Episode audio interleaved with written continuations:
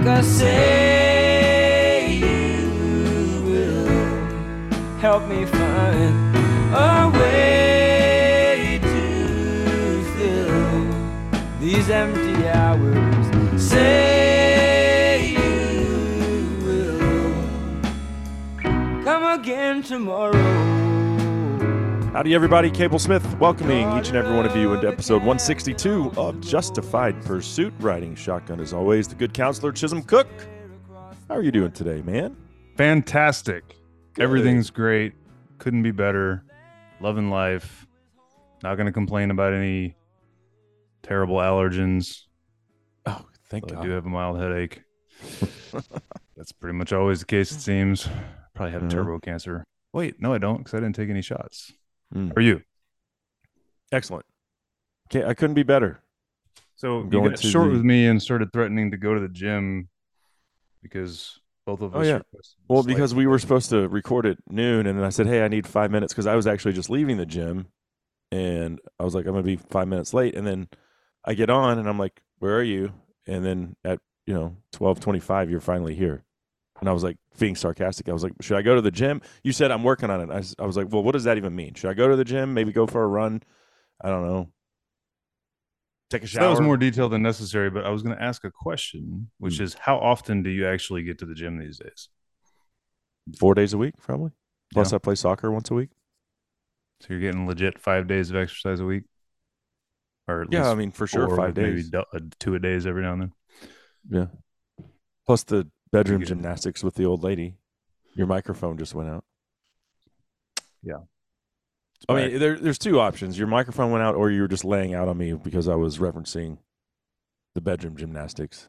And I was doing you, that too. Were you just skating right through that, like not Yep. even acknowledging it? Okay. Yeah. I, what do you want me to do? Like applaud? Well, I want you to say, well, that counts too. So then you're probably getting like how you typically go about it, Workouts a week. how long it takes. Well, they're short heart work. rate? I mean, no, they doesn't. They don't take as long as like going to the gym. Wish they did. I remember back when I used to work out four to five days a week consistently. Doesn't seem to be the case as much anymore. Might be close. Might be close to four. If you count a 30 minute sort of warm up stretch type routine as a workout. Yeah. Well, so uh, I've started. Uh, I've historically done this, but it's impossible for me some Tuesdays and Thursdays to get to the gym because I pick the kids up from school and then boom, the girls' soccer practice is at four thirty, and soccer practice for Henry doesn't end until seven thirty. So basically, from four o'clock till eight o'clock, uh, I'm I'm I can't do anything. So I'll just take my workout stuff to the girls' practice and make it happen there. You know what I see when I'm doing that? No, I'm waiting. What? A bunch of fat parents that are just sitting there.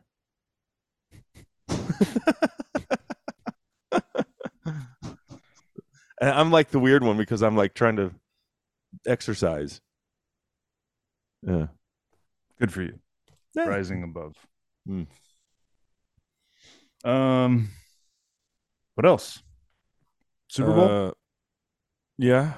Yeah. Went over to my friend Luke's house for the Super Bowl.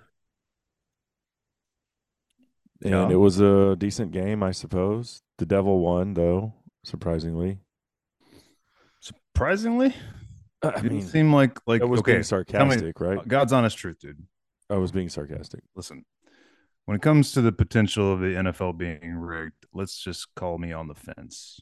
I Mhm. won't put anything past anybody when you're talking about multi-billion dollar operations. Does that seem fair? Mm-hmm. But I also will say it seems like it would be a tough thing to pull off well enough to like pick before the season who's going to win the whole thing. That seems like a stretch. But is there any doubt that games have been outcomes have been determined by crooked zebras over history? There's no denying that that's happened. That's documented. We know that, right? So Yeah. maybe the truth is somewhere in between. But if you were going to script the outcome of this Super Bowl, given the prominence of the, you know, certainly the Taylor Swift storyline since mid-season, could you have scripted that game any better than they than it, than it played out? Yes, you could have. Uh, that would only have been if Travis Kelce caught the winning touchdown. Okay, fair enough. That would have been that would have been the. I think it was just because he just sucked that bad that night. It was pretty Well, much he was good once he shoved his head coach. He- he- I mean, I saw he had like one long play. Did he really have much of an impact beyond I that? know. He didn't do anything in the first half, and then he. Right. he I don't think he actually physically pushed Andy Reid, but he was in his face and he bumped him. And Andy Reid's seventy and fat, a fat bastard, Right. and he lost his balance, and it looked terrible. And you know Sure what? I actually put that on my business uh, Instagram page, and so many people are like, "Well, you just don't know professional athletes. This- It just gets heated on the sideline." I'm like, I, I mean, I could have played college soccer. I played. I still play sports. I mean, the competitiveness is there regardless. I understand it's the Super Bowl. Guess what? When you're playing in a championship soccer game in high school, that's the Super Bowl. Your emotions are just as high, Dude, and you don't that is physically. You you can't. You want these guys yell at their coaches, get in their faces. I get it. Okay, that wasn't acceptable when you and I were kids, and it damn sure wasn't acceptable when our parents were kids. Now you can actually touch the coach, which to me, that's like where you I draw the line. You want to get in their face and yell, I would sit your ass on the bench, but they're not going to do that. But when you actually touch the head coach, eh. I mean, Latrell Sprewell got suspended for like 40 games or something for choking PJ uh, Carlesimo. that was that's the little- next level. Let's be fair, but Sure. I there's so many things wrong with that, and anybody who defends it is Oh, Chisholm, it was just he was just being intense. He's just you know, he's just a competitor. to your point. That's a 70 year old man. He is probably among the top five, for sure, top 10 coaches to ever coach the game. Um, he is a soft spoken, mild mannered dude. That Travis Kelce, here's the here's the reality about Travis Kelce. Fine, dude, there are did you ever see Jerry Rice do that? Even close to that? No, but right? You Like, know what? No. Travis There- Kelce is it the red flags when you are when you're a white guy and you shave your head when you still can grow hair and then you pierce your ears with diamond studs.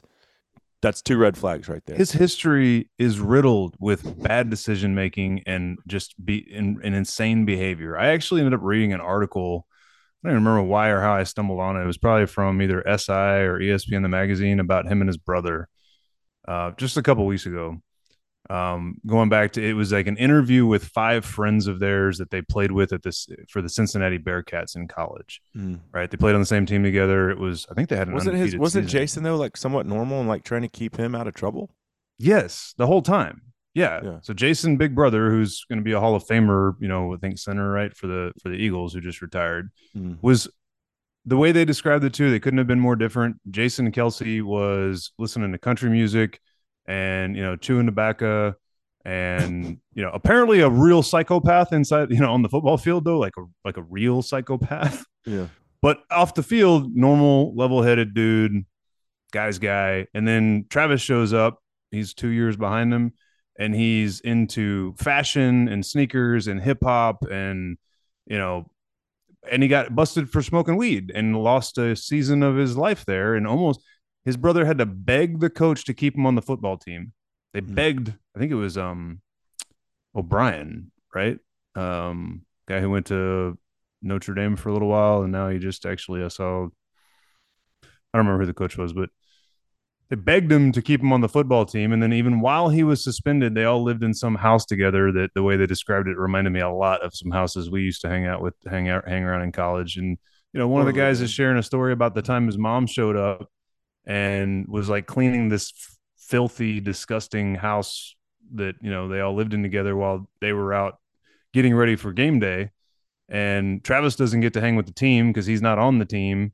And she busts him smoking weed in the room, and he's just like, "Hey," and you know, and then it's like, and they walk to the game together, and Huh. you know, like his brother was just like about to kick his ass like at every every second all the time to try to rein that goofball in, and, and, you Well, know, so then in his defense, somehow he's done really well in life. Is if that's what you yeah, because God blessed him it- to be a freak. Right. If that's what you want to define success as, he, uh, success as like he's got all the money in the world, he's dating the biggest pop star in the world. So you would think, eh, this dude has it all figured out, and maybe he does. But something tells me uh, the amount of accolades he's racking up eternally ain't that many. Let's check in on Travis Kelce in 30 years and see how he's doing. I'll just say that. Let's make a note of that. Okay. All right. Justified Pursuit episode, probably what six thousand by then or something like that. Let's let's check in on Travis Kelce and see if he's um thriving. You know, like maybe you know Him and somebody Taylor like will like have Emmitt Smith. Lots of kids by then, maybe Oh, some bet. Yeah, yeah, yeah, grandbabies. You know. yeah, for sure. Yeah, Uh-huh. they're they've got a huge, a bright, bright future together. Did you I- know that there's no the Super Bowl was the most watched TV event in history ever? I mean, that happens every year, isn't it? Is that a, like is that no? news? It's the Taylor Swift effect. Unfortunately, They break the record at year. I don't. I bet you if you look no, back, it's up and down. Other- it's up and other- down. Just depends on who's playing. Marginally Taylor by, like, a percent. playing, dude. I mean, it's the most watched event in history, and that, and it's because of her, not because of the product. but the on top field. like hundred of all time are all Super Bowls. Ah, okay. Well, this one this one set the new record, so that's all I'm saying. And it was because Okay. she was there, not because you know little girls care about watching the Super Bowl. There's like, Right, oh, here's so our Can we devil devilish role model. can we fly our mission accomplished banner then? I mean, sounds like they got exactly what they were looking for, right? Yes, they did. Unfortunately, Did you see? Did I send you the little uh, Twitter link of the video of her and Russ and Roger Goodell hamming it up before the game in the box? It's almost like they knew. They were talking about something, thing, though. and If they were very knew- adamant about it. and that game was fixed. They sure they sure do a damn good job of making it look like it wasn't. To have it play out in overtime like that, and Well, that's why I Uh, was saying. Was there anything you would have done different? And you're right. Putting having Travis catch the winning, or at least the game tying mm, something. You know, like some some moment in the game that was more than just one long catch and run. Yeah, you know, he would have needed that to really. I was cheering. Maybe for the they just knew that would be too obvious. obvious Maybe they- reasons. but but- I like the 49ers even more when I hear Brock Purdy giving all the glory to God, Christian McCaffrey, who's the probably the greatest white athlete on the planet right now. Uh, I mean, that he's a dinosaur, a white running back. Are you kidding me? And to be that good, they don't make the what? I mean, he comes from both of his parents played at Stanford. His dad was a, a wide receiver in the NFL for a long time for like over a decade, right? Speaking of and then I saw even- this thing. I saw this thing, and I don't. I didn't like Wait, so- validate it. Wait, but hold I on. saw Before this you, video. Did you know his grandfather won a silver medal in the Olympics running?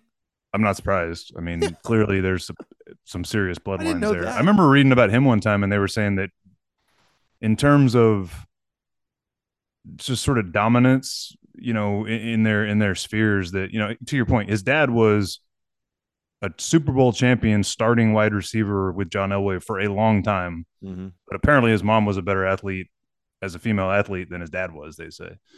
Um, I don't know how you measure that. Whatever. The Nobody. nobody were you saying that Christian because, McCaffrey, McCaffrey also it's was not giving? documented because they don't. Nobody watches women's sports, so no, that's just opinion. That- That's what I mean when I say I don't know how you measure that, but You know, we hate we hate on women's sports, but I think she was four dec- daughters, and I have two daughters. You know what I love doing? Watching my daughters play sports. But that's where it ends for me. I don't want to watch any other woman play sports Right. ever because it's an inferior product. and that's that's I mean, and if you don't understand that, then you probably have brain damage and almost certainly don't have kids. Hmm. Um, are you saying that Christian McCaffrey was was giving all the glory to God? Yes. After the okay, cool. I didn't I didn't watch any Yes. post game, uh, so good, good. Yeah. Which made me like him even more. And he's won me a couple of fantasy football championships, so I kind of have that thing, love affair with him. Do what? Oh, that was what what I was gonna say is so if the NFL is fixed, I'm gonna concern concern myself less and less with the outcomes of the games, but and that's why and then fantasy football will just be that much better because the guy, I mean. They're still putting up the stats. You can't fudge that. The guy's going up and catching the ball with the defender on him. I mean, that's real what happens on a play where the zebra throws a flag may or may not be real.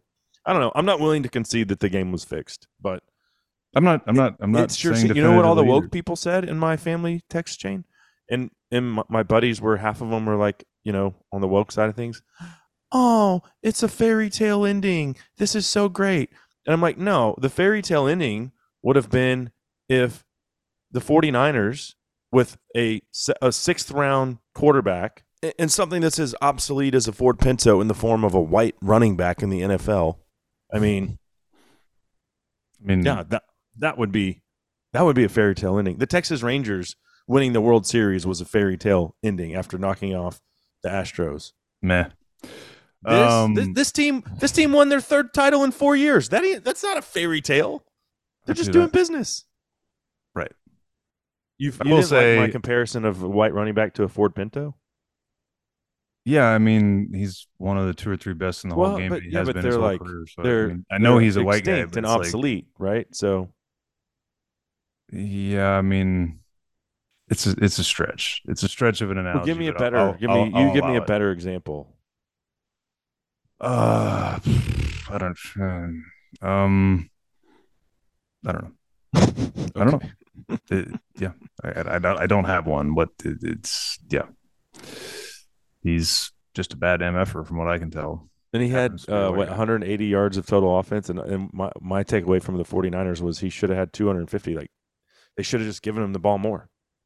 George Kittle sure as hell didn't help. I saw he had like four yards. Yeah, he was MIA. Yeah. But the Chiefs defense like batted every ball it seemed like Purdy threw at the line of scrimmage. So I'll give him credit for that. They played they played well. I actually watched like till halfway through the third quarter, and then I went home and I was in bed before the touchdown that one it was scored. But Uh, um, Nobody's surprised that you were in bed. I think we're all more surprised that you actually watched until the third quarter. the friend from church invited me over, so I figured Yeah. could go be social.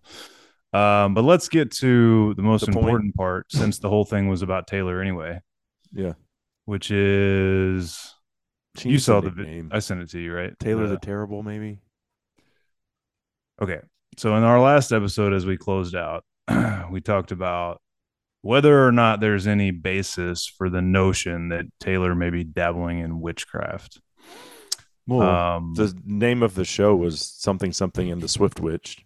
right. And by the way, it had seems to have had the most watching, most uh, listens that we've had uh, in quite a while. Huh. Yeah. Nice.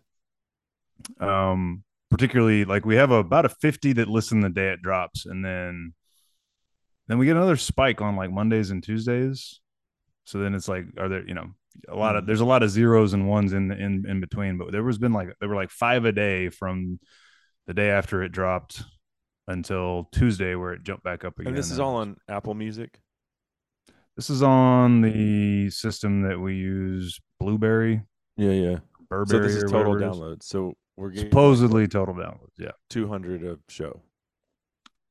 uh, it was that high at a time. Now it's more like 100, but that falling off corresponded with when Apple changed the way that they report their metric on it, Mm. which was to like dethrottle. Like it, everybody that does podcasting said their Apple statistics fell off a cliff. So any potential sponsors out there, we we're about uh, half as good as we used to be. So just keep that in mind. It's just opportunity, baby. We can we we can rebuild. But getting back to the point, I think the show's better than it used to be anyway. So who cares what the stats say? So Taylor has a posse that hangs with her at these games.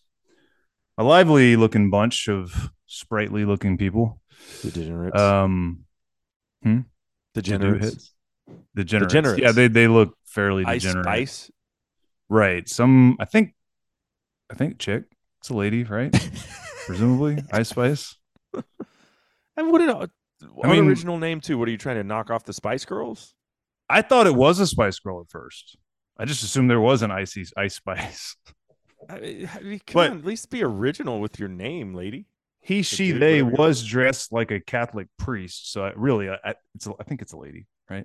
I looked What what person up. what gave it away? The upside down crucifix. Yeah, well, first, so so they cut to this shot, which again, so much of this seems so staged. I guess it was it right after a score. It wasn't the end of the game, was it? Yeah, it was right after a score, and they show Taylor, and she's like, "I guess I got to chug chug my drink." Right. so she slams her whole beer and like she chugs a whole beer and then slams it down. And of course, that got a certain level of, you know, Taylor hate. It's like, oh, great role model, which I tend to agree with, you know. But got on the 200 same vein, in the same vein, Jason Kelce does it, and everyone's like, "Whoa, Jason's so awesome!" I don't think it was awesome. I think that guy's a total beers. douchebag. Eh, I, I, Sounds like a drunk thought it was idiot too when he starts singing "Viva Las Vegas" and uh, they're a match made in heaven. Hmm. I have this question: When so you were watching it live when it happened? I guess. at the the game. Yeah, I was watching it over my buddy's. I mean, do you remember when she sl- slammed the beer? I mean, So ish, my, my yeah. question is what what I was what I received was um but like what we're going to talk about, I didn't notice at all. well that's kind of my that's part of my point. First of all, it'd be the kind of thing I don't know that I would notice until it was shown. Mhm. What I saw the day after the game was something from Twitter X, a video of that moment, and in the center of the frame. So in, in the video I got, which Mhm. and my point is like I want I want to know if it was cropped. Was Right. Taylor in the center in the scene where she slams the beer after the score? And Or this was Ice Spice. weirdo Ice Spice is off to the left, but then there's another person to the left of that, some other dude. So it very much looks from the X online video version of it that the middle, the person in the center of the frame is Ice Spice, and Taylor's off to the right. Now, but let's be fair. That could be right wing media cropping it. However, That's what I'm want saying. To, They yeah, might- to the- the- center it. The, the the the gist of the video I received was, "Hey, look at Taylor, yeah, slamming a beer and hanging out with Satanists." Right. And this person, Ice Spice, dude, What can we that? take like a five minute break? I really need to take this. Killing me. Sorry, dude. And we're back. Sorry. That's two strikes against you. Where were we? Tell you what, man, you, you figure out how to how to put us in a place where this thing can take precedent over everything else, and that'll never happen again. Deal? We were talking about we were talking about Taylor's Satan friends. So in our last episode, we dabbled in her uh, lyrics, which seemed to include some witchy language, and then so we were And I was about kind of like, yeah, you're kind of a uh, conspiracy theorist here. Well, you are traditionally the conspiracy theorist of the two. Not that it takes much to talk me into these things, right? less and less, some of every, them are- less and less every quarter. It seems Some of them are pretty obvious from the get go, and I'm like, oh yeah, I believe that, or I, I already am thinking that. But like thinking Taylor Swift was a witch never really crossed my mind because I never, I guess, paid paid her much attention. To be frank, I just was like, oh, it's a pop star. I don't care. Whatever. Right. Well, I want to circle back to that, but the point here is that what was making the rounds on Monday after Super Bowl was that video of her slamming that beer, and right next to her, which again, I'd love to know who was actually featured in the center of the frame, mm-hmm. Was this Ice Spice character. Like I said, wearing something that looked very much like like Catholic priestly, you know, garb. Yeah, and said garb was designed by none other than Balenciaga, the uh, pro pedophilia fashion designer. I'll put the photo up on our, our write up or show synopsis so you can just check it out right there. I'll put the photo up on our, our write up or show synopsis so you can just check it out right there. Right. So they they he she they looks to the left clearly at a big screen because then they immediately look forward and they start doing these little what you might at first think look like you know like UT, Longhorn yeah. hand signs, right? But she does it in a very particular kind of way and she looks all sassy doing it and then she takes this chain around her neck and she holds it up to make sure to show off the upside down cross hanging from it while she shakes her head at the camera. Mm-hmm. Now, to your point about conspiracy theories and the kind of weird rabbit holes I've gone down in the last few years, I have learned since 2020 that um, the pop industry is full of these types of things, that there's all sorts of symbolism and imagery about Illuminati type stuff, occultism type, type stuff, paganism type stuff, Wiccan type stuff, Satanism type stuff. And the little uh, symbols she was doing with her hands is, you know, according to Wikipedia, Devil horns. and you know anybody who's familiar with any of this stuff, yeah, it's devil horns. Mhm. Um, specifically, according to the Wikipedia entry, it's used by Wiccans, Wicca, witches. Um, What would your the the horned god, as they call it. buddy that you brought up last week? What would he say now? Th- This is who's So- who- this is who Taylor's hanging out with, right? A, gr- a, a girl, a boy. I don't Right. know, whatever. I Not just that, is. they're collaborators. They've done, they've done, they've Dude, we'll cut get to albums that. together. We'll get to that. Yeah. Uh, but this thing is up there flashing devil horns and making sure everyone notices her upside down crucifix. So I want to ask you do you know the history of the upside down crucifix? because I, I was I looked into it today, and I knew biblically like wh- I knew a person that was crucified upside down, Peter, right? Oh yeah. hmm Mm-hmm. So Peter was crucified upside down. Did you know which emperor crucified him or had him killed?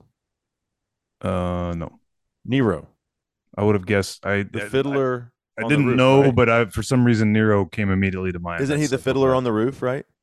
Yeah, yeah. so it's so weird because you Nero learn about Nero in, let's just say, ninth grade history, right? We're learning about the Roman Empire. Never do they mention anything about Peter in history class, right? You have to learn that at church. Isn't that funny? Have we talked about that? How you learn in junior high in public school about about the ancient Greek and Roman Greek and Roman gods, but nowhere at all in public school do you learn about any of Jesus. Very weird, right? Yeah. It's just history. That's all. So- They're just teaching you history. So so I'm 42 years old. Went to church my entire life, very immersed in um, biblical history, and so I, of course I knew Peter was crucified upside down. I didn't know it was Nero because I never knew the time frame connected. It, it's Right. probably in the Bible. I just didn't I didn't connect the dots. But I was like, oh, Nero's the fiddler on the roof. So he blamed the Christians for Rome burning, and that's why he was like, "You're getting crucified, Peter." And Peter said, "Well, you can't crucify me upright because I'm not worthy of the same treatment of my Lord and Savior Jesus Christ. So do me upside down." So he did. So historically, the upside down crucifix in Christianity was a humble homage to Saint Peter and Jesus Christ. Pretty sure that was not what Ice Spice was getting at. right. So in the last 50 years, Just the last fifty. the last 50 years has kind of started with death metal bands who adopted the upside down crucifix and uh, you could say slayer or who i don't even know if slayer is one of them but you know upside upside down crucifix death metal which have a lot of history with satanism They're, they don't hide they don't hide it this isn't a this is not a conspiracy this is like real life like they don't hide that stuff um Definitely going to be getting a text after this one. I was just So- that. so that's a, that's where it originated and in today's culture uh the symbol of the upside down cross is one of atheism humanism and the occult. Movies such as the conjuring and the omen have used it uh, to signal demonic activity. So in popular culture um, an inverted pentagram is more often seen as an homage to Satan. And anti Christian sentiments, i.e., mocking righteousness. Right. Mocking righteousness. There it Do is as thou right wilt. Right. I'm Yeah. over here chugging a beer. Cool. My friend's over here saying, Hey, look at me. Go Satan. You know? Yeah. Showing and off that's her what's on front and center in the biggest TV production of all time. Yeah, and that was just one moment. Um, I actually caught this because now that I'm aware of it, I do see it from time to time. But the halftime show, there was a moment where Usher. So, um, if you look at the statue of like statues of the Baphomet, the goat horned, Mm-hmm. um, uh, you know, demigod, pagan god Baphomet, Yeah. they uh, one of the symbols of paganism that is also kind of a motto of the Church of Satan or a, concept from the you know, from Satanism is this idea of as above so below.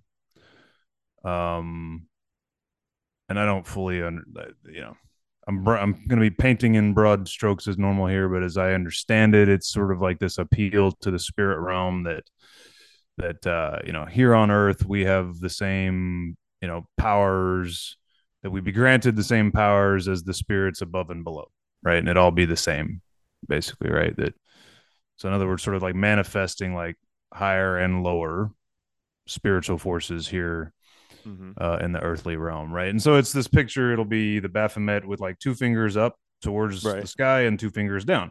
Well, there was definitely a moment where Usher, I don't remember seeing his fingers necessarily. It was when he had those weird gloves on that were glowing.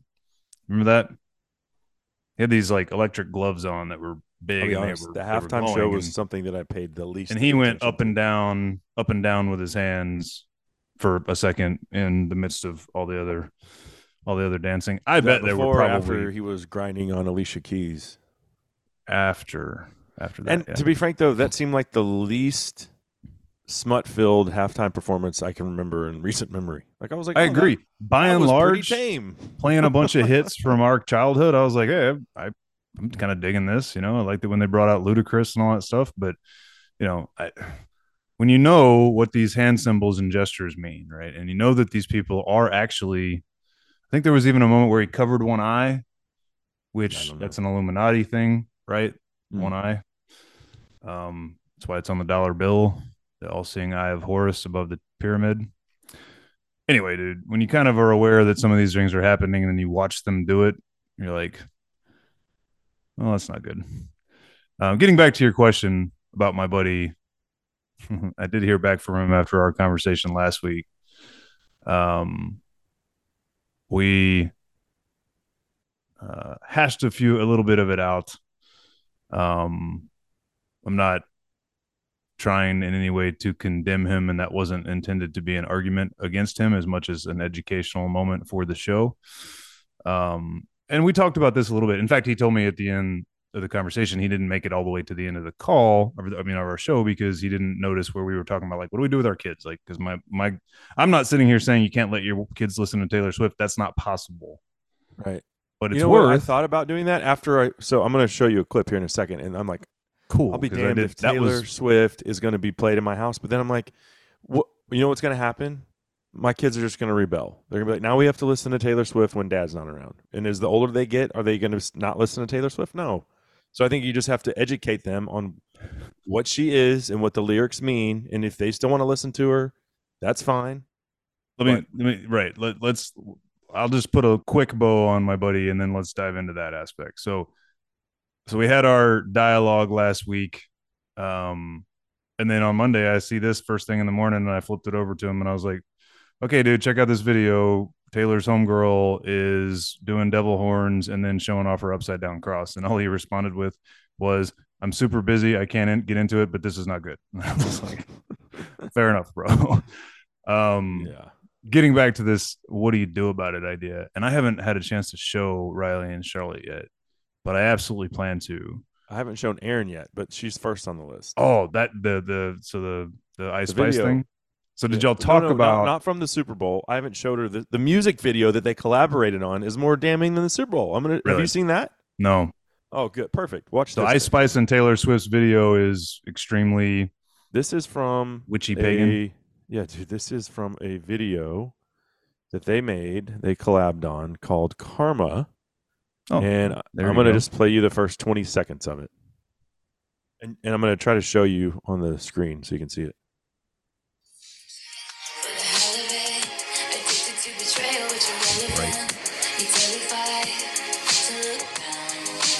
Turn it turn it sideways for me turn it oh yeah nice Could you see that? I'm gonna and I'll freeze frame it here, and I'll also put this on our. yeah was that a goat horn mask or a ram horn mask of Yes, some dude. kind yeah, yeah. That's exactly what it was. Yeah. Yeah. So she's wearing the. Uh, what is the the uh Baphomet. Baphomet? Yeah. Basically, wearing a Baphomet ode to Baphomet helmet mask. head- mask on right in the second scene of this music video, where the first she's like, I don't know, looking like an angel, and then in, just flips to her with all of these people bowing before her. Did you catch that? Yeah, the, when you were first showing it to me, it was real bright, and uh, but then as you got closer and zoomed, Well, in, watch it just one more time. Turn it sideways though, so it fills the screen. There you go. Okay, she's wearing some sort of golden goddess outfit and the scales of justice. I think is that what that was. And then now, yeah, she's yep, definitely got goat horns on her head.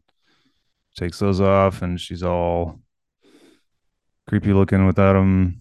yeah, Everybody's Yeah. bowing and waving at her. yeah, pretty uh damning, I would say. I don't know how you. I mean, how is that defensible? I mean, the only defense you could have to it would be something like it's just a music video. She probably doesn't even know what that stuff means. Or even something like she's like mocking those of us who take issue with it, which is what all the articles, like Rolling Stone has an article today talking about how, you know, conservative Christians have made, you know, found every reason they can to complain about the Super Bowl from Taylor chugging a beer to her friends quote they called them devil horns to Travis Kelce's Mm. outfit to I blah blah blah blah. blah. care less about the beer chugging. I All I know, dude, whatever. is if you're in the entertainment game, I might chug a beer tonight. I haven't decided yet. and you've got witch lyrics and you're putting on a Baphomet hat and your friend is using devil horns and wearing an upside down cross and you're not actually a pagan witch or trying to be I mean that would be like me saying okay I'm a Christian but I'm going to run around just for fun just to make jokes wearing some kind of satanic shirt with like an upside down pentagram to your point. But I'm like I don't really mean it. I don't really mean it. Yeah. it's just a shirt I like. Where there's where there's smoke, there's fire, and if they are doing stuff like that or or hanging out with those people, if that's who, if Ice Spice, the ripoff of the Spice Girls, is your BFF, and she that's what she is doing is making goat horns, devil horns, and wearing an upside down crucifix. Well, why are you hanging out with that person? Oh wait, here's your music video where you're doing the same thing. Oh, now I get it. Okay. Well, and you know, the funny thing is, like, you know what's there's nothing, it's not even creative. That stuff is so ubiquitous, dude. They're doing the same, all these gestures that I'm talking about, dude. Watch every, you know, Super Bowl halftime show for the last 30 years. Watch pretty much every music, you know, pop culture music video out there. All of this stuff is pervasive and ubiquitous through all of No, it, right? that- I don't think So she's- fair. You can't be like, oh, Tom Petty played the Super Bowl and they were doing Satan stuff out there. Maybe they were, but I, I don't. I I, don't see mean, okay. To your point, we'd have to go back and look, but I would. I would bet money there's some symbolism in there somewhere. Maybe it's not as overt, right? It's like it's like um, Lil Nas X, right? Lil Nas X has just jumped the shark with it, right? Where he's like lap dancing for Jesus and crazy Mhm. stuff, right? hmm. a lot of this stuff is way more subtle. You know, maybe they've got a checkerboard uh, dance floor that they're dancing on. Maybe you know or don't know that it checkerboard is a is a is a um um what are they a Mason a Masonic slash Illuminati symbol thing. Um, you might look at that and say, "Well, it's just a checkerboard, whatever, dude." But Mhm. Then again, there's history there. There's documented history there. that's there is pretty symbolism compared to what was on display. Right. Yeah. That's what I'm saying. I would bet even the Tom Petty and the Heartbreakers act you're talking about, if I hell, I might even take it up as a research project just to see, but maybe not. that out. Maybe not. Maybe not every YouTube single one. Maybe not every single one, but Baphomet horns and pointing up and down at the same time and devil horn hands and upside down crosses. Maybe they don't actually believe it. That doesn't mean they're not doing the devil's bidding anyway, dude. Well, here's the. I didn't even show you this. This is the the actual lyrics to that song. It says, uh, the the chorus is because karma is my boyfriend. Karma is a god. Karma is the breeze in my hair on the weekend. Karma is a relaxing thought. So the second part of the chorus, karma is a god. So I've been referring to her as a witch, and maybe that has a certain But it's just innocent little Taylor. She's Can I revise that and make it more clear that she's a pagan, just like everybody in this country now that doesn't honor and worship the one true God No, of Jesus? It's so Right. convenient now because hey, well, yeah, I'm endorsing Biden because I'm a pagan, and clearly he isn't the Catholic he claims to be. Because how do you say, oh yeah, I'm a Catholic? Also, let me support full term uh, abortion in the same breath.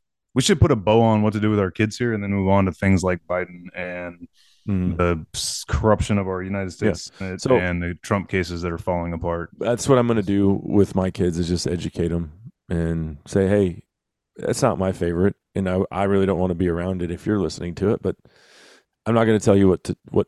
I'm not going to put my foot down and say you can't listen to that because I don't think that's going to be productive. I agree. I'm not going to do it either. But I'm going to tell them this lady's trying to practice witchcraft. I'm going to show them what her little friend did at the Super Bowl. And I know my daughters at this point, my older two, they're going to be like, "Ooh, I don't like that at all." Yeah. Because they're Mine very aware, quite at that age. aware and awake to the battle of good and evil that's that's happening all around us, whether we see it or know it or not. Mm-hmm. Yeah. All right.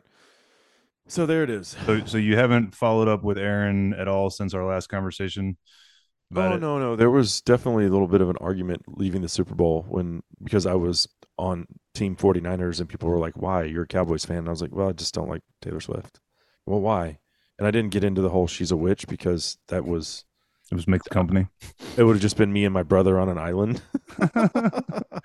hey man, And that's uh, a very awake was- island. I know, but it wasn't the island I wanted to be on among friends and family. And Right. So um, I just said, well, I just said I don't think she's a very good person, and I left it at that. And then everyone's like, uh, and then, I don't know, got into devolved, but I I didn't go all the way down the rabbit hole with them. So I really want to hear what Aaron thinks of that little mini video of her no, Satan no, buddy next to her. or and and the official music video that she made with her Satan buddy. All, all the above. And you should probably share that article about all of her witchcraft lyrics and being Yeah. begged to be burned at the stake and all that stuff. Yeah. Um, okay, so one other Super Bowl note: Did you stand for the Black National Anthem? No, I was in transit at the time. Uh-huh. Would you have? No. Okay, of course not. It's idiotic. There's but being one- perfectly fair, if I'm sitting watching the national anthem being played on the TV in my house, I'm not standing up for it. I'm not going to lie. that wasn't the point of the question. Did you? Right. But seriously, like, I, bet there's some people it. who are I like, didn't even notice that up- it was happening, and if I would have, I wouldn't have. I would have probably sat down in protest. Just be like, But I mean, like, there's one. if the national anthem for is every- playing on television, person. if the national anthem is being played on television, do you feel the need to stand up in your own house? I'd definitely put my hand over my heart for sure. Okay. for sure. But If, I'm I'm, I'm if I'm aware that that song is being played, I'm I'm uh, paying attention to it. Yes. And, Okay, cool. Yeah. So Biden's done. They let him destroy himself with his speech, um, where he was responding to questions regarding his mental faculties, and you know, true to his dementia-ridden state, he took the bait. He's like, "Yeah, I'll come out and defend myself." Maybe not the best idea. I don't know. Dude, he doesn't have ideas. like, Well, the, so so the puppet people that are supposed to be protecting him, that's the point, right? yeah, but They're throwing him to the wolves now. Do They're you "We- we agree are with done me with you? that that yesterday that last week was the the initiation of the the final takedown. Yes, dude. He's Like the whole he's thing was plotted. So one of my He'll finish favorite, his term, and th- that they'll say, you know, sometime the next two months, be like, you can't run. And it might be Kamala, might be the one that says it. The only thing I'm left wondering right now is like, okay, so the dude's demented. We all agree he's Mhm. senile. We've talked about how as people succumb to dementia, you can't. They're, they're not. They. It's so funny to listen to some people like at National Review, like uh, in the course of the same conversation, talk about how he's clearly slipping. He's got memory issues. He's succumbing to dementia-like symptoms, and then talking about how, um, you know, he must be thinking X, Y, and Z strategically. And I'm like, do No, you realize not, that? dude. So it's the same exact. So okay, It's the exact opposite of Trump. Trump is thinking about that, and Biden is not thinking about anything. so we all know that he hid a whole bunch of uh, confidential, top secret in some instances, documents at his house, at an office he had in D.C., at an office that he had at University of Pennsylvania. Some of these go back to his time at the Senate, and it's worth noting that if you're a senator, you don't get to take confidential information home. Did you know that? I, I also know that this report is very damning, and that he potentially could have outed CIA uh, informants. I mean, this the, report is way worse than anyone realizes. Way worse. Yeah. and he should be he should be tried for it, hundred percent. Well, right. said, so, well, so the DOJ is like, no, he's a mentally, he's a feeble old man. He can't do it. But also, he's still fit to be president. So it's like, well, which one is it? And Right. So when the news tells you, first of all, that his situation is far better than Trump's because, like, supposedly he cooperated with the feds. First of all, Trump, was, the president of the United States and had constitutional authority to declassify any single document in the United States that's not related to nuclear technology. There are arguments that he has to file certain paperwork and get approval, but that has never been ratified through the Supreme Court. And I believe it would be struck down that it's not constitutional to limit the president to deep state oversight. That's the whole point of him having that power to mm-hmm. prevent the deep state's corruption. But either way, so fine. He was the president. He took some stuff. They came, they sorted, searched through his stuff. He said, This stuff needs to be put in a SCIF inside Mar a Lago. He said, Fine. He put it inside of a locked and secured and sur- sur- supervised SCIF. And then they raided him anyway six months later to create a political stunt. Meanwhile, Joe took confidential information as a senator, which he was not allowed to do when you're reviewing confidential information in Congress.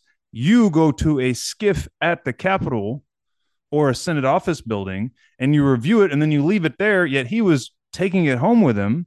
Then, as vice president, he was also doing the same. Now, there he was allowed to take it home with him, but not allowed to keep it. And he had no authority under any circumstances in either position to declassify a damn thing. Right. Now he's the president of the United States, and it comes out right after Trump gets busted. Oh, he's got like 15 years worth of documents going back to the Senate. At no point in which did he have authority in the Senate case to even have taken it out of the Capitol, let alone to have declassified it. Or as the VP, yeah, he could carry it around, but he couldn't declassify it. Yet somehow, well, he cooperated, so it's better. Hmm. And the whole, and so the whole, to your point, the document is extraordinarily damning because it makes it abundantly clear he did all these things. He copped to all of it. In fact, When he was mentally competent. he was writing a memoir, ghostwriting a memoir with a ghostwriter, and apparently was recorded during his interviews with the ghostwriter saying, Here, I have these classified documents. Let's go through these. And that dude deleted that once this thing became an issue, but only because of like forensic technology that allowed them to recreate de- deleted files were they able to confirm no actually that that happened not only happened but he said specifically check out these confidential files but he shared with his ghostwriter that dude hasn't been charged for the obstruction of justice for deleting these files or attempting to delete these files but the outcome that the special prosecutor who merrick garland the attorney general appointed by jo- joseph r. Biden selected to pro- to take a look at this case his outcome was yeah he did all this and he committed a crime and he really probably should be tried for it but i don't think there's a jury we could put together that would convict him because they're going to see him as a what did they say a a good meaning feeble old man with a Hmm. bad memory Right. I don't give a damn. couldn't you couldn't remember when his son um um not hunter um what's the other son's Bo. name bo biden died which Mhm. everybody who's been paying attention to joe for a while knows that no story joe likes to tell more than you know stories Bo about the dying his son when it's you when it's useful to him politically i said the other day remember that i i think he actually believes that Yeah. his son died in iraq i think Well, this, this is was- further evidence of this he doesn't Yeah. even know when he died Listen to this Well, though. You why he know, died. There's red states. There's blue states. When I said, uh, when I we pushed all these programs, I said I'm going to be a president for everybody, whether you live in a red state or a green state. Now there's green states. Yeah, it's the where cannabis is legal. Um, didn't remember when his term of office as VP ended. No. He was literally declared by special counsel attorney Robert Hur to be incompetent to stand trial and therefore could not be charged, even though he's guilty of these crimes. And that was allowed to be made public by his own Department of Justice. And then, to your point, they run him out there and they let him further prove it by acting like a roided up, you know, gorilla for five minutes and then watch it. Did you did you see how like from the beginning of the press conference last Thursday night to the end, he went from all fiery like he's been whenever they jack him up with whatever drugs those are that Mhm. they give you for Alzheimer's to by the end of it he was talking like this. Listen to this. this. No. Initially, the president of Mexico, Sisi, did not want to open up the gate to allow humanitarian material to get in. I talked to him. I convinced him. I did it. gate. It was me. I talked to Bibi to open the gate on the Israeli side. M- Mexico. What's Mexico have to do with Israel and Gaza? Right. Yeah. Right. Mhm. So Getting so he screws that up in the confused there, course of that of even that press conference. He's trying to talk about his son's death and how he wears the crucifix that his son gave him from Our Lady of Is it an upside down one? Out of curiosity? Our. Lady of because he can't remember apparently it was Our Lady of Guadalupe that the uh But he just he just came from. didn't continue the sentence because it just went off into Rosary, Neverland with his thoughts. Yeah, so so he proves the whole case, and now the White House is simultaneously trying to argue, first of all, that there was no that that, that this was a total vindication. It's like, no, it wasn't. You're lying. No, it wasn't. Mhm. What it said was he was too feeble and senile to stand trial and get a conviction. Which I think they did. So that. if Well, they number one, he that- is right. He is too Mhm. feeble to go to trial because he wouldn't even. That's why I'm saying it was a takedown, But dude. but number two, the report is so damning they know it can't go to trial. It he lo- bad. It's bad. Think about Like, the think it- pickle that they're the pickle. It, it- now they're in a position where they either try to claim that he's totally cognizant, and they undermine the ex, the exculpatory portion of the document, right? Which is that Mhm. he can't stand trial because he can't remember things, or they try to argue, or they acquiesce to that, and then it's like, well, if he's not competent enough to stand trial, what the hell is he doing running the government, Right. That's Yeah. the pickle that they're in, but it's the pickle they put themselves in Old Yeller time. the pickle that they put themselves in. Even Jill Biden, Yeller, acknowledged Yeller. this thing talked about his m- his memory issues, but said that yeah, he lost his son. He feels it more than he remembers it. That Hmm. was her excuse for that. Yeah. Um, which is a terrible tragedy. I'm not trying to downplay it. The it's the takedown, dude. They ran it out there. Look at the article since, man. The Times is legit reporting on it. The Post is legit reporting on it. Yeah, 100%. members of the White House staff and his attorney are trying to demonize and they're trying to claim Robert Hur is a political hack, which is hilarious because he was appointed by their own Department of Justice. But they're like, oh, well, he was appointed to the Department of Justice originally by Trump. So he's a Trump partisan. It's like, well, then why'd you pick him? By the way, when we were calling Robert Mueller a hack, we were told we were like unpatriotic, you know, terrorists that needed to be arrested for such things. It's a takedown. It's obvious as day. They're now not only writing about the truth of his mental health in the Times, but Politico had an article just this morning. What would it look like for the Repub- for the Democrats to change change candidates at this stage? So what we've all been theorizing Well, we're gonna find out real For a soon. looks year. like. Now the left leaning news is starting to say, what what would it look like? I wonder what it would look Oh, like. remember two episodes when Joe Manchin threw his hat in the ring if something happened to Biden? Remember that? Right. We've had Gavin and mm. Big Mike, I, I should say, David Axelrod came out and was like, I can tell you that in my entire relationship with her going back to our days in Chicago, she's never had any interest in this. He's like, I would be shocked if she, and the way he said it was if she would acquiesce, I think it was acquiesce to running. In other words, like they're asking her, she's not down, which, you know, Netflix gave them $300 million.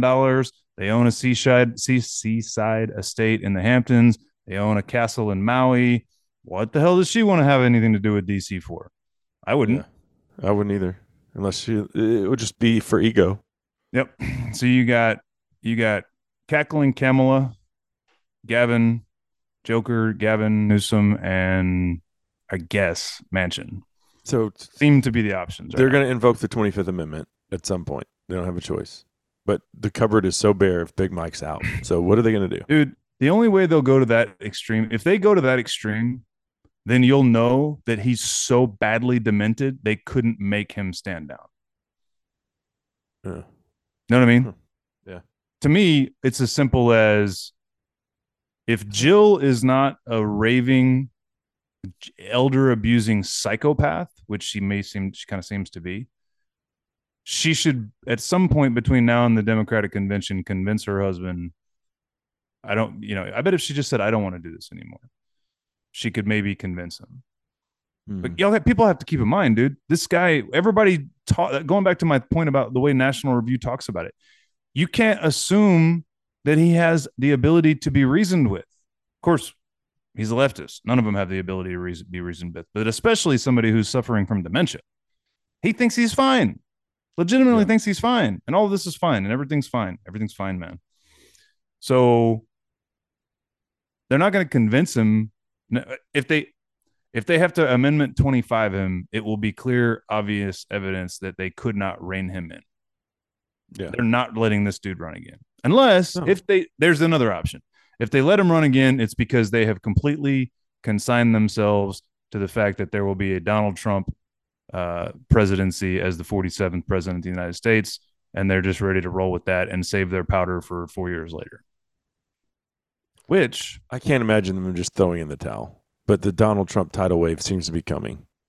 oh, So- they have plenty of reasons why they might allow that. First of all, because the Right, which we've talked about. Then Trump can just take the blame when the economy goes in the crapper and when right, disease when a dollar falls apart and you get handed your programmable digital currency, it'll all be Trump's fault. Yeah.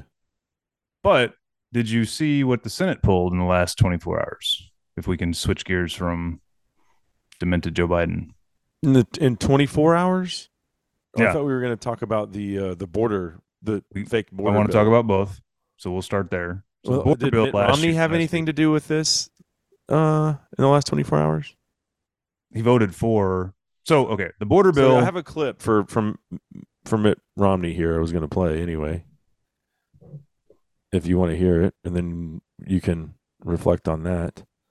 Uh, vote we will soon take to provide military weapons for Ukraine is the most important vote we will ever take as United States senators. really, is it Mitt? RINO cuck. murderous RINO Cook. Hmm. So yeah, that's the crux of what I was going to get at. Last week, the Senate brought up, which I think we did talk about, right? But I didn't have this neat little nugget of information. there. alleged immigration reform package. Yeah, we talked about it. Where uh, immigration we reform talked about it in package, detail. It's, right, was really more about Ukraine funding, Israel funding, Taiwan funding, basically war funding, and then surveilling our own of like citizens. right American little to do with twenty billion dollars for surveilling American citizens and letting people into the country who came here illegally. Legally, Mhm. so that bill Is that an oxymoron? ended up losing in the Senate. Right, didn't even make it to the House. Did, was How that had lose, that been Chisholm? decided yet? Had that had that vote happened yet? I don't think it had. I think that's what happened right after we talked. We were aware of the I terms think you of the might deal. have said on the show it's dead. It didn't pass. That's right. I did say it didn't pass, but I didn't know this yet. That's right. I, you hadn't heard it yet, but it was like that morning it didn't pass or the night before. It lost 50 to 49.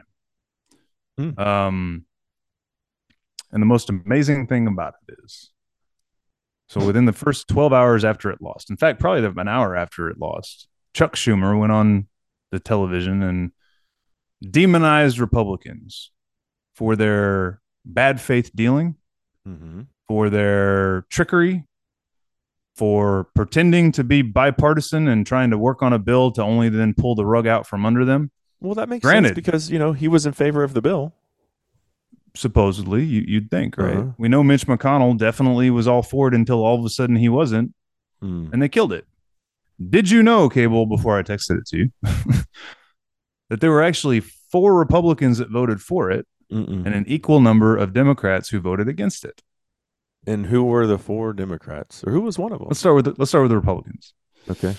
First of which would be that gentleman you just uh, played there, Mr. Mitt Romney, the rhino of rhinos. He voted for the alleged immigration reform package, which was really just $80 billion to Ukraine funding. Senator M- Murkowski from Alaska and Senator Collins from Maine, obviously. And then the, the for some reason there's a dude from Oklahoma that's a Republican that was helping draft that bill with Sinema, who's now an independent Hmm. and I don't remember the Democrat that was working on it, White House maybe. Um, so those were the four Republicans.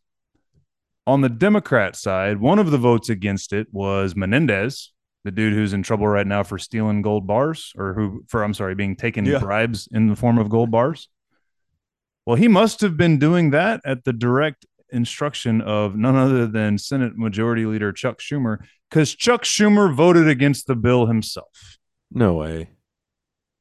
Look at How's that possible? He's the one that's on TV saying that the Republicans didn't. And it, wait, it only didn't pass by how many votes did it need?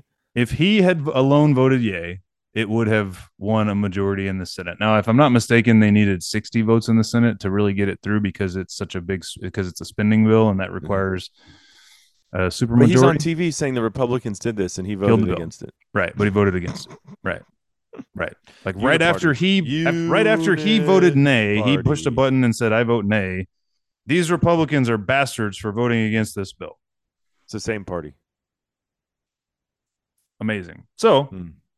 They killed it. Never went to the Senate.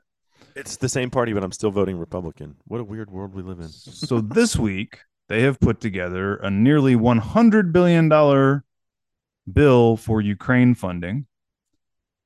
Um, and they voted and passed it last night. 22 Republicans signed on to it. So it actually got enough votes to fund the bill I feel bad for than- our kids. greater than the necessary 60.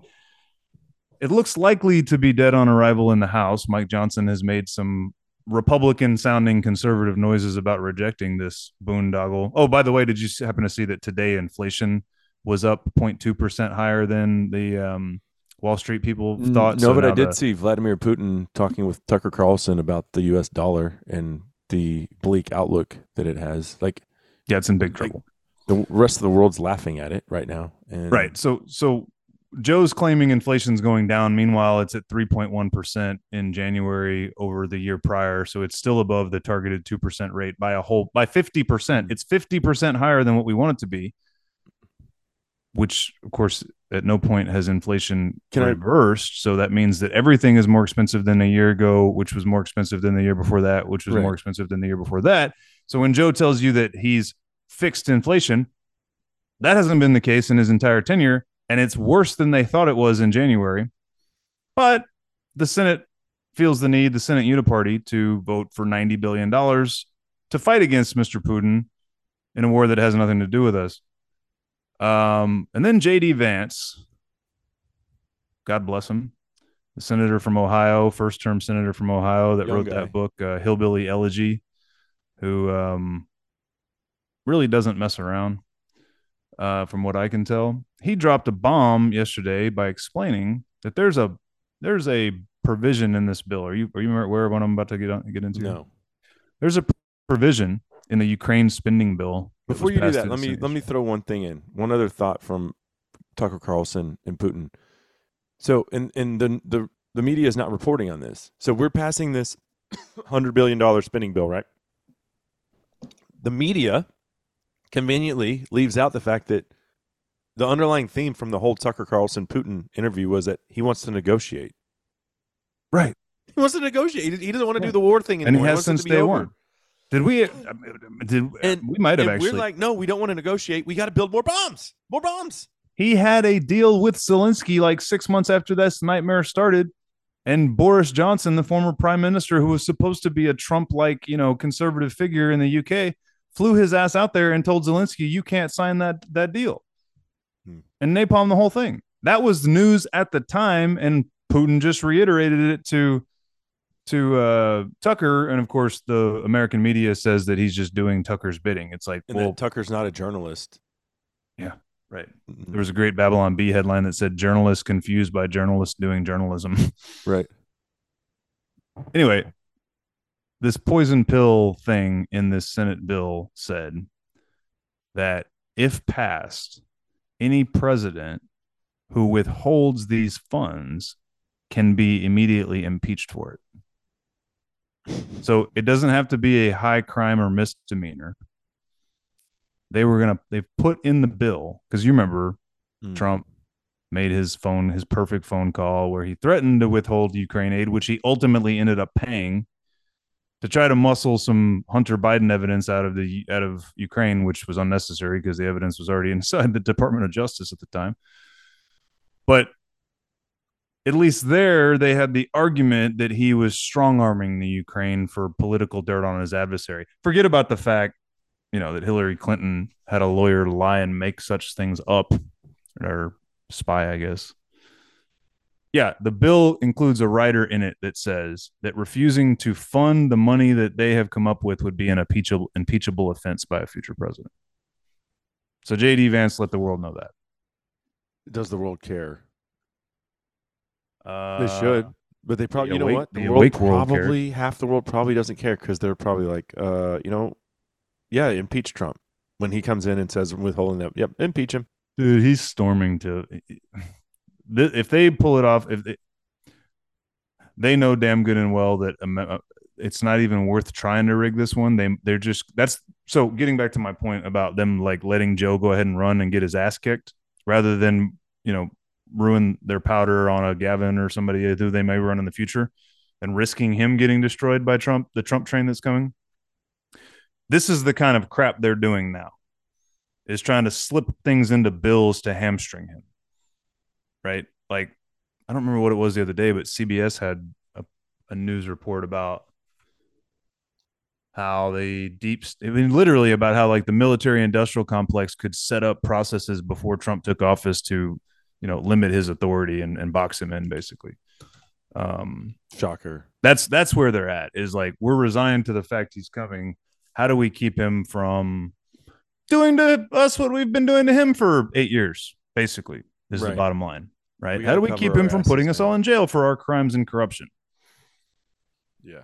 that's where they're at Um, how about a uh? Let's. Oh, wait. I have a text Oh, here. I that wanted to say- put. I have a text here from you that says bring up. Uh, John Cornyn. Put John Right. Cornyn that RINO cuck on the run sheet. So what is that for? speaking of the That's what the text says. John Cornyn voted for that Ukraine bill that had the note in it. Yeah. Ted Cruz didn't. God bless him. But yeah, John Cornyn did. Remember when John Cornyn voted for gun control despite being a Texan? Thank God we're getting rid of John Cornyn after this uh, term. Are we? Yeah, he's, he he said he was done.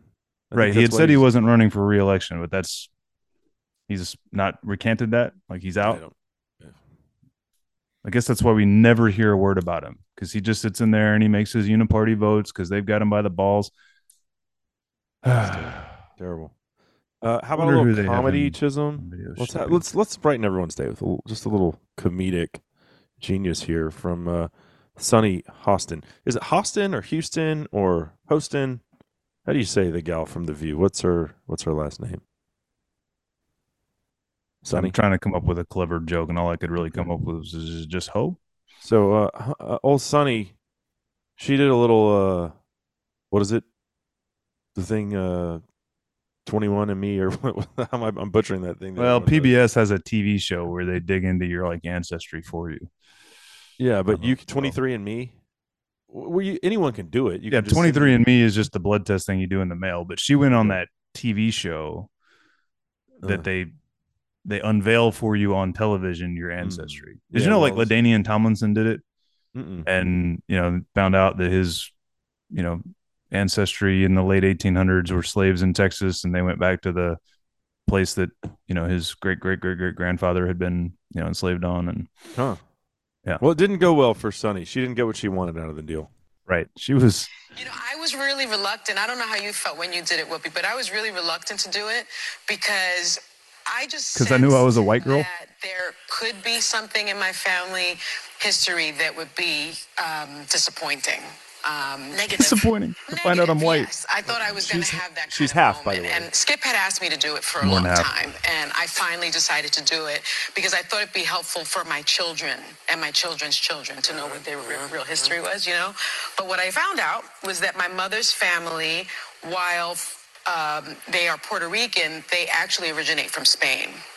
And the reason that they moved to Puerto Rico is because the slave trade mm-hmm. had been sort of canceled in Spain and then Curacao, and then they moved all of their slaves to Puerto Rico. Mm-hmm. And so the biz, the family business, I had been told that they were printers and journalists, but they were in fact enslavers. Mm-hmm. Um, and my mother, so A hush fell over the audience. it was deeply disappointing. So, yeah. Sorry, Sunny. But did you know that in the next clip, she says that she still believes in reparations, even though her family were enslavers? that she should get reparations? Okay, The She should have to pay them. Oh, she said she should still get them. No, she said she should get them because she's half black. She's not half black. Her father's lineage tracks back to Spain as well, so she might be like a quarter. Well, Maybe. Whatever. She says she's owed them, just like everyone else, her and Whoopi. I know. I heard. I saw that she still supports them. I didn't know she specifically said supports her own self profiting from them, but Well, Yeah, she you know, considers it was herself really the- African American. Chisholm, best so part she was- supports getting them. the best part you didn't play was where Joy Behar tells her, "Well, you aren't responsible for what they did." And it's like, hey, that- What? that's a that's a novel concept. Ah, I wish I would. I didn't have that clip. I didn't hear that. That is a. How perfect is that? Yeah. Huh. Yeah. She talked about she talked about on the on the actual You're PBS not show. responsible for what they did. Oh wait, wait, wait. When- So then nobody's owed reparations because none of us are responsible for any of that stuff.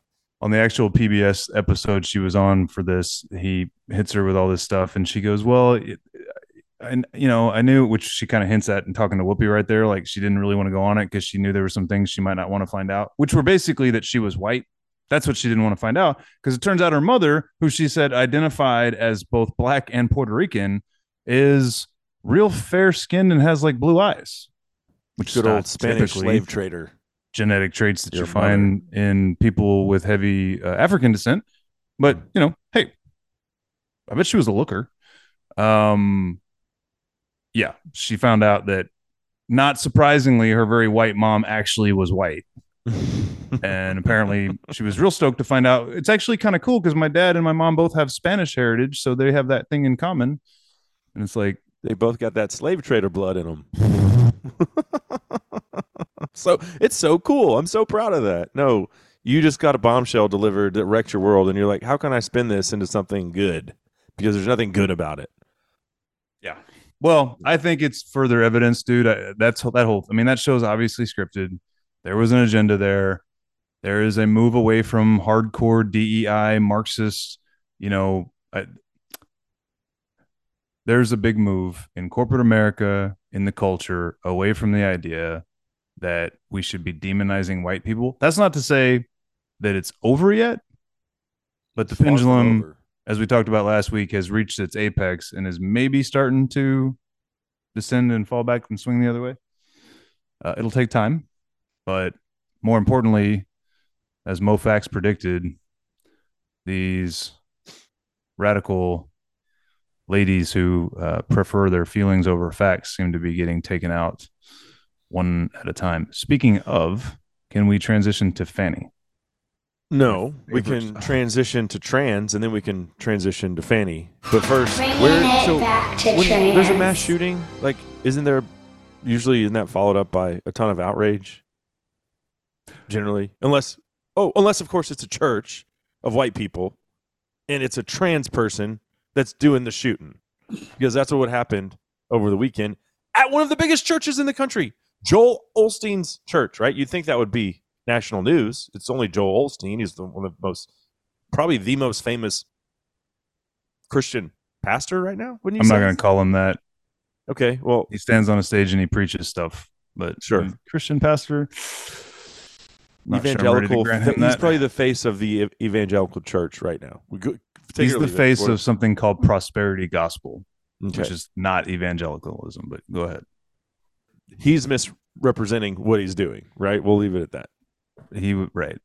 He likes the money. He likes the money. He likes to talk about Jesus a little bit. I don't even know if he actually. No. I'd be really interested to see if he ever says his name. anyway, his church. There's a shooter that comes in with a backpack and a long rifle And a kid. and a seven year old kid. And it is a woman, but she identifies as Jeffrey. Well, two dudes, I think they were off duty cops, shot her down before she could kill anyone. But she had actually started shooting. But you won't know that because the media doesn't report on the fact that all of these recent shootings are done by trans people. Wonder why. Yep. Wonder why. Yeah, I uh, because you're the most mentally ill people in society. You have to be to, to call yourself the opposite gender. I mean, we, okay, yeah, you're you're literally you're mentally effed, and you don't live a happy existence. So you're the first ones that I would think would be shooting up a church. And here's another example of it. And the media is silent. Nobody says a word about it. Praise God for those two dudes that killed her. Eh, eh, eh. Yeah, no, her biological female. Yeah. Jeffrey. I, I I saw that this morning and immediately, to your point, thought, well, I guess that's the last we'll hear of this. Uh-huh. Exactly.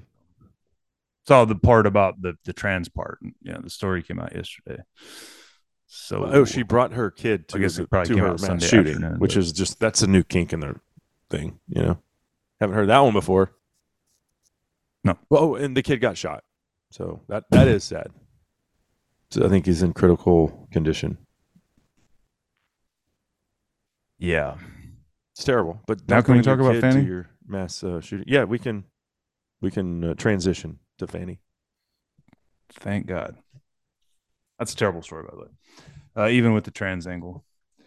So, Trump derangement syndrome cases attempting to take him out are imploding all across the board.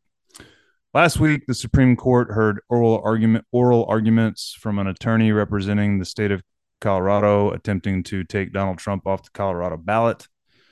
And I have heard plenty of the questioning from the justices and plenty of analysis of how it went. And I it was, pretty Justice much Roberts that actually gave a sound opinion. all of that. them. Every single one of them ripped this guy a new butthole, including including the leftists.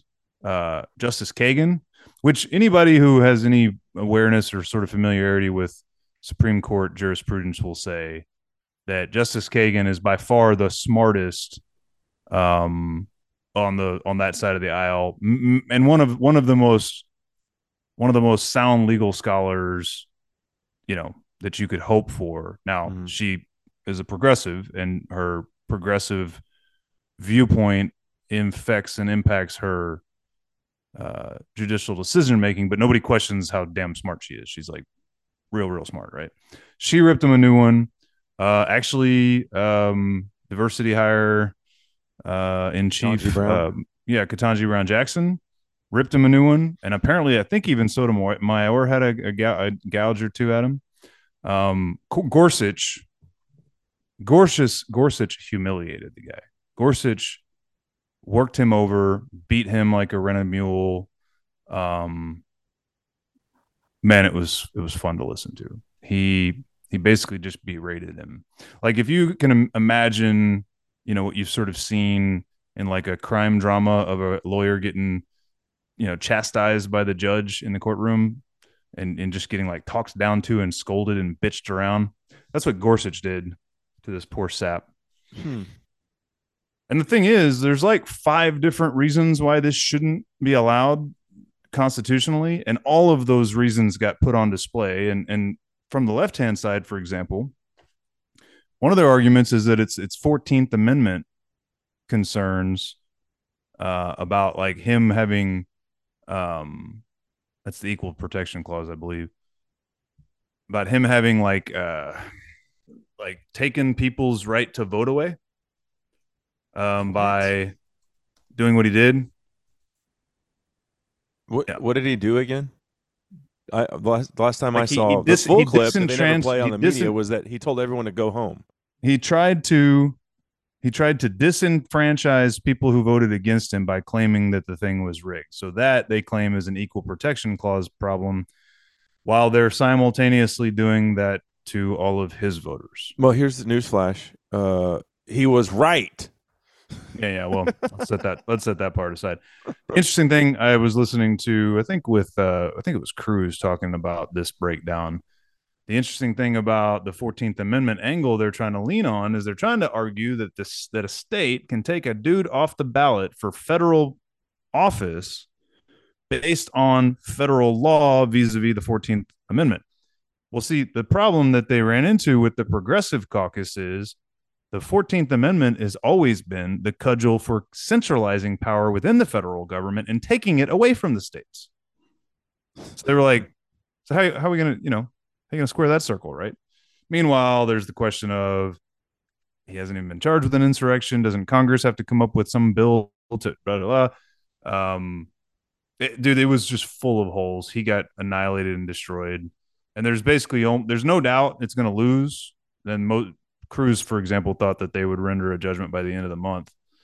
Um, he still think he was like he's seventy percent sure it'll be nine to nothing. Worst case scenario, it's eight to one, and Sotomayor'll side with the state of Colorado.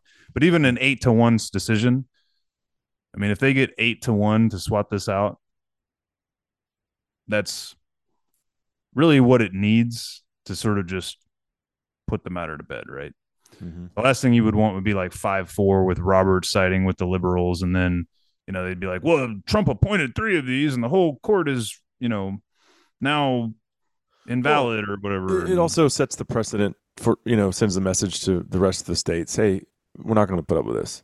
You can try it if you want. Well, that was one of the big arguments Gorsuch was making. It was like, so you guys make this argument on these grounds, and then somebody else decides to take Biden off for some other grounds, many of which would be entirely Valid.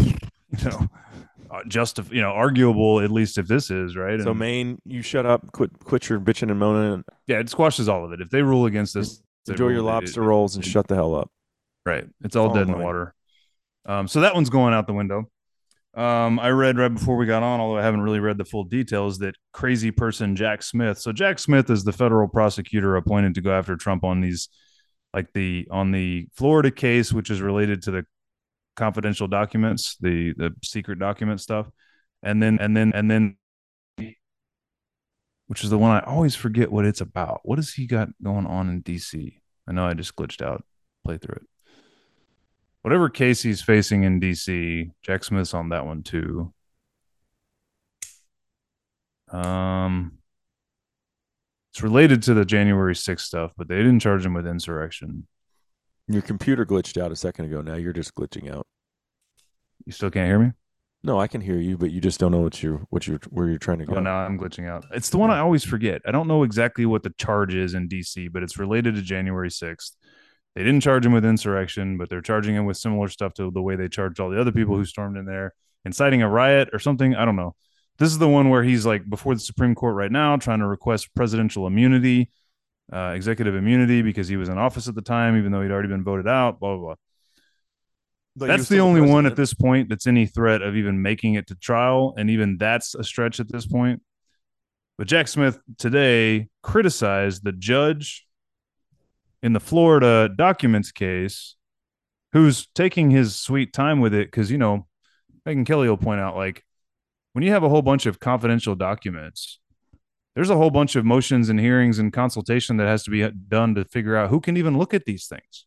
Can the judge be granted clearance to look at these mm-hmm. things? And then if he can, what about the prosecutor and the defense counsel and blah blah blah blah blah? Like what can we say in court? What can't we say in court? So it's going to be such a complicated case. It had no chance of ever going in time anyway. Jack Smith, in startling move, denounces the judge. This is the prosecutor talking about a federal judge. Denounces the judge in documents case as quote wrong and a perpetrator of quote manifest injustice. Jack Smith was a, a, complete joke of a human being before they rose him up to these ranks. They had him doing work in international court in The Hague over in Switzerland Mhm. because his career and his reputation in the United States had been so badly destroyed. The last time he took a case before the Supreme Court and got completely worked over and embarrassed by them because he was trying to rig a case in that instance as well, and it didn't go well for him. So he's a loser. He's the kind of guy that you get when you're trying to make false claims against ex presidents. The court case, the, the documents case is not going to make it to trial before November. The DC case is so gummed up in appeals and things that it's looking like it's very li- unlikely to come before then as well. And that brings us to Fani. Any questions about any of those before I get to my favorite, No. my favorite soap opera of all time? So juicy. we didn't talk about her last week. Um, But you wanted Those- to. those who've been keeping up know that uh, a couple weeks ago, a hearing was set for this Thursday, actually, the day after Valentine's Day. The only thing that would have made it better, just like Travis catching the touchdown to win against the Niners and getting his big smooch from Taylor at the end. The only thing that could have made this made for TV drama even better is if they had scheduled the hearing for tomorrow for Valentine's Day. Did that kiss But taste instead- like adrenochrome? Instead, it's on the 15th. I saw that meme. Instead, it's the day after Valentine's Day. Um, Fani filed a motion. So, okay, so so this this defendant in the Trump RICO case named Roman, his attorney filed. He she's the one that brought forth. He he slash she are the ones that brought forth the whole allegations of the affair between the district attorney and the guy she selected to be the special prosecutor. And then the next weekend, she finally goes into a church and calls everybody a bunch of racists. Um, but then, black women. Yeah. Then in the women. right, they're the saviors. Then in the divorce trial between the special prosecutor Wade and his wife, it actually does come out unequivocally that he was buying airfare and hotel stays and stuff for her and cruises.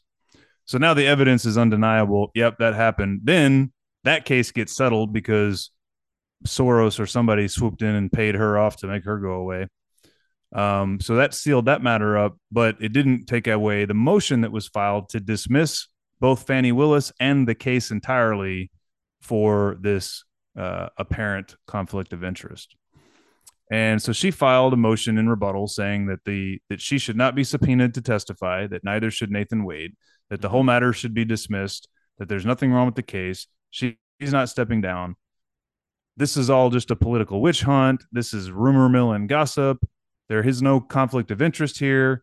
She tried to point out that two of the defense lawyers in the case have a relationship and that if they can have a relationship, somehow these prosecutors who are who are charging crimes can't either, which if you can't see the apples and oranges comparison there, I don't know how to help you, right? Like it's that's where so the prosecutor has to uh, has to prevent creating even the appearance of a conflict of interest. That means that there doesn't actually have to be a conflict of interest. As a prosecutor, given our desire for our our our natural predisposition in the United States towards liberty and protecting the innocent, you cannot even have the appearance of pro- corruption from a prosecutor or you got problems, right? Mm-hmm. Whereas she's trying to claim that paying this dude while they're boning doesn't even create an actual conflict of interest. She doesn't even want to address the possibility that it's the appearance. Somehow, these defendants having a relationship is, I mean, it's just irrelevant, right? But she had her, she had her her uh, paramour, Mr. Wade, include in her in her motion an affidavit, a sworn affidavit, where he claimed, "Yep, turns out we have a personal relationship, but it not did not did not start until after we brought the case after he was hired in November of 21, I think is when that was. Wait a second. I think I saw some stuff saying they've been boning since 2019. Hmm. So that's you. You you hold on. You're jumping ahead. Hmm. So she files this motion where he claims in sworn testimony in sworn affidavit that they didn't have a relationship the day she hired him. But yes, we have one now. So And all all the under oath, well, sworn affidavit, whatever. It's Maybe, maybe not. as- right? Maybe, maybe, maybe, maybe not. Maybe, let's let's just first of all, let's give him. Let's pretend that he that's the truth. Okay. So they they start doing it shortly after November of 2021. Uh, over the next two years, she proceeded to pay him over seven hundred thousand dollars, twice as much as it turns out as either of the two prosecutors on the case that she appointed to work for him, who are the actual experts who know this type of law, Who are more qualified than he was. including a day where he billed 24 hours at $250 an hour in November of I think 22 or maybe even last year in 23.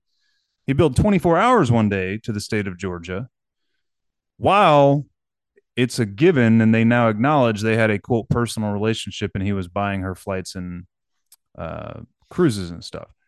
Then he also claimed that they've split their travel expenses together quote roughly equally. Roughly, how rough we talking about, bro? Hmm. How rough? The main thing, uh, and I, you know, so I, so I read last so, week. so, Ashley, So you're gonna tell me that you worked 24 straight hours? That's what he's saying. So what kind of were That's you what he's- on right. cocaine or like snorting Adderall Right. or like what were you doing for Right. the 24? Like you're doing how something. how taking high quality was the work product that the citizens of the state of Georgia were getting from you if you grinded 24 hours straight? That's the point, right? Is like Yeah. their defense is, well, How were I your didn't study start- habits in college? Because I definitely had times where I was up for 24 hours. Right. And I wasn't absorbing anything at that point. They're trying to claim that because she hired him before they started doing it, that that means there's no problem here. But then she proceeded to pay him over $700,000 with all of this screwy about 24 hour days and stuff. And it's like, dude, I don't even care when you hired him. This relationship is a problem in this case. It presents as Ashley Merchant points out. So Ashley Merchant is the attorney for this guy. And I've already told y'all about how the dude that brought this thing forward was actually the one out of 19 who the special grand jury that she rigged against the whole thing even said we shouldn't bring charges against him. So he was like the perfect guy to bring this forward. Turns out he hired, and again, I think this is all made for TV, the president of the Georgia Bar Association's criminal defense attorneys, uh, defense attorney uh, chapter. Hmm. So she's the pres. She's the top, presumably, most notor- note- noteworthy, popular criminal defense attorney in the state of Georgia. Ashley Merchant is not to be trifled with. Um, she filed a brief in response to this BS try attempt to dismiss all this. And I, I read Indi- the entire thing last week. it. It's, it's, it's indismissible.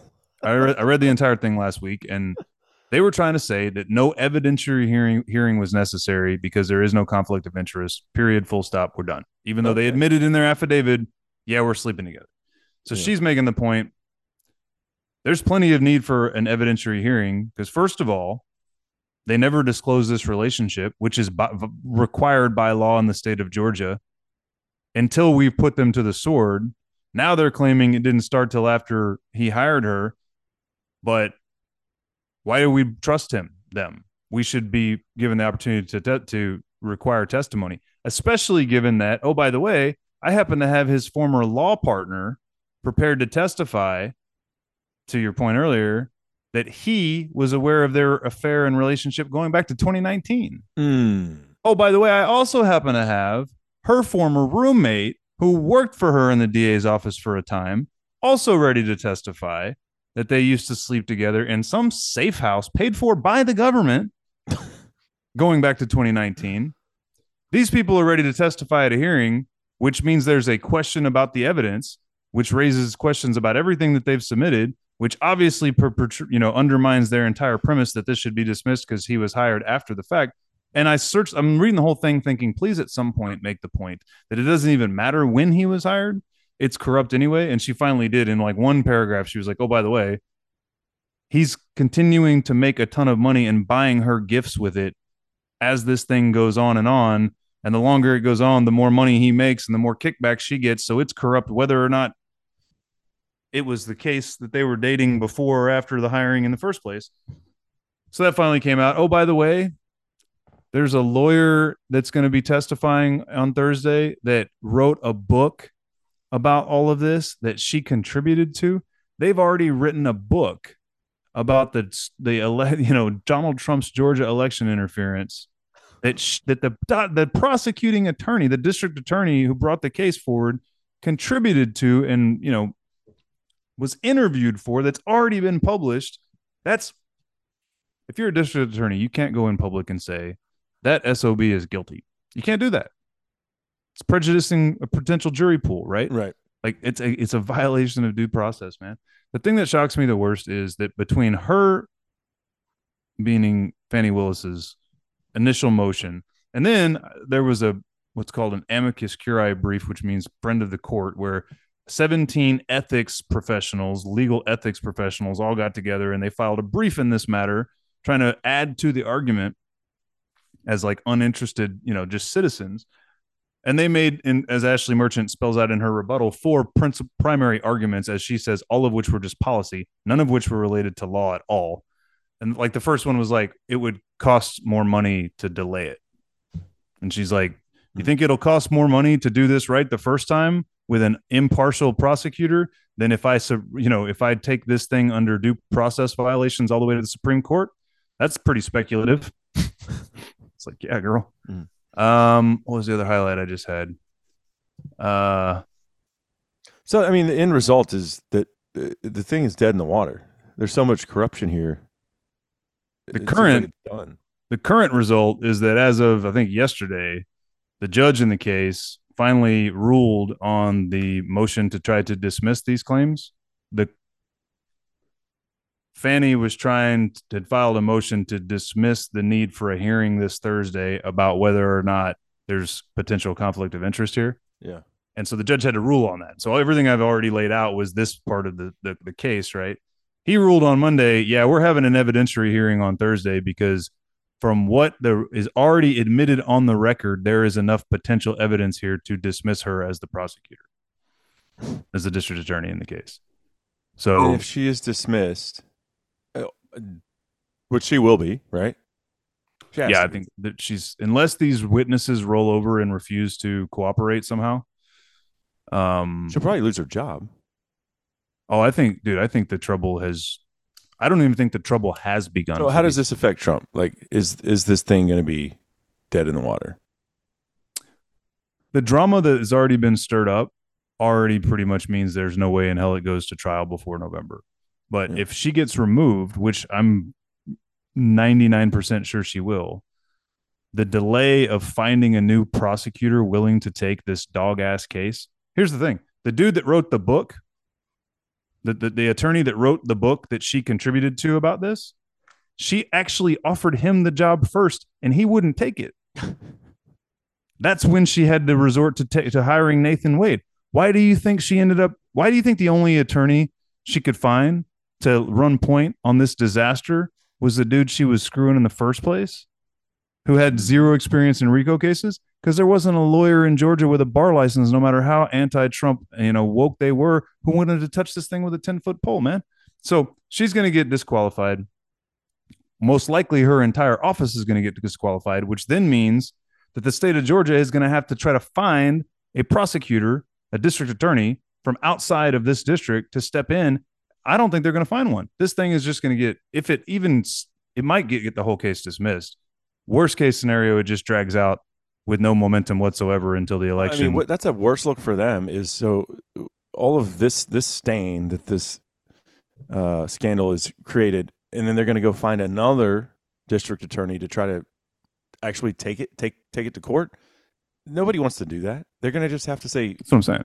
They're going to have to That's what saying. retreat. Like it's, I don't. I don't think. I don't think they'll find somebody. And what? And part of the reason they won't find anybody is because the case is so tenuous. lose, even if they find someone else. So what, what- right. what- They could very well find another prosecutor who takes one look at it and says this case should have never been brought in the, brought in the first place, and I'm dismissing it. Hmm. That's probably what's going to happen to save face. To your point, as a state, Yeah. but when I say her trouble has just begun, Nathan Wade, if these other people are telling the truth and are willing to testify to it, lied in an affidavit. To your point, before a court in his in the state in which he has a bar license, that dude's getting disbarred. That was a sworn affidavit that he was willing to contribute to cover her ass. He's screwed. His former law partner, who also, check this out, represented him initially in his divorce case. So one of the things Ashley Merchant had to be extremely clear about was he this is not attorney client privilege information because before he'd ever filed for divorce as a personal friend and business associate, he was aware of their affair. Like she had to make sure to clarify that because later this same dude who's going to testify on Thursday represented the guy initially in his divorce case. Apparently they're not friends anymore. Wonder why. right. So he's totally screwed. That'll pretty much be the wrap on him. They might end up being charged with RICO themselves, as we've testified, talked about before. Yeah, you got to go. Hmm. Put a ball on this. At the same time, there is a Senate committee in Georgia coming together to look into all of her corruption. And there are people from her office and former employees that she has recently fired coming out of the woodworks prepared to blow the whistle and testify as to her malfeasance on spending across the board on all kinds of stuff federal uh, dollars that her district has been given, state dollars that her district has been given, her funneling money to people, bypassing procurement policies and procedures, which she did in this case, but also in other arenas. Like, dude, she'll be lucky if she's not in jail when it's all said and done. So I'm done. And I will still be the guy that is skeptical because I don't think the Democrats ever are held responsible in the court of public opinion. Bro, Sure, they are. But dude, she's a get away with Democrat in a Literally, red murder. Remember Epstein No, no, no, didn't kill himself? Yeah. She's a Democrat in a red state and who committed state state I am crimes. cautiously optimistic. So, but I think the case She's is in dead trouble. either way. If she I was in so. DC, if this whole thing was in DC and she was a part of the U.S. Department of Justice, I'd agree with you 100%. Yeah.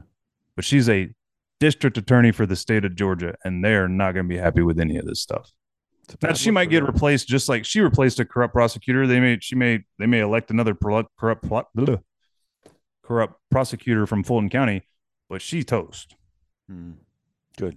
Well, thank you for staying on top of that. It is a fascinating story that continues to develop every week. There's, I'm, there's I'm something I, new. I, Like, have told you I love it. It's I know. my it is my my guilty pleasure de jour. I read the updates, but you're like fully immersed in this thing. that So- the brief I read last week was very long.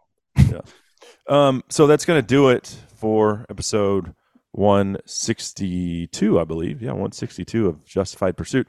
We do have a uh, an interview taped with uh, Ohio.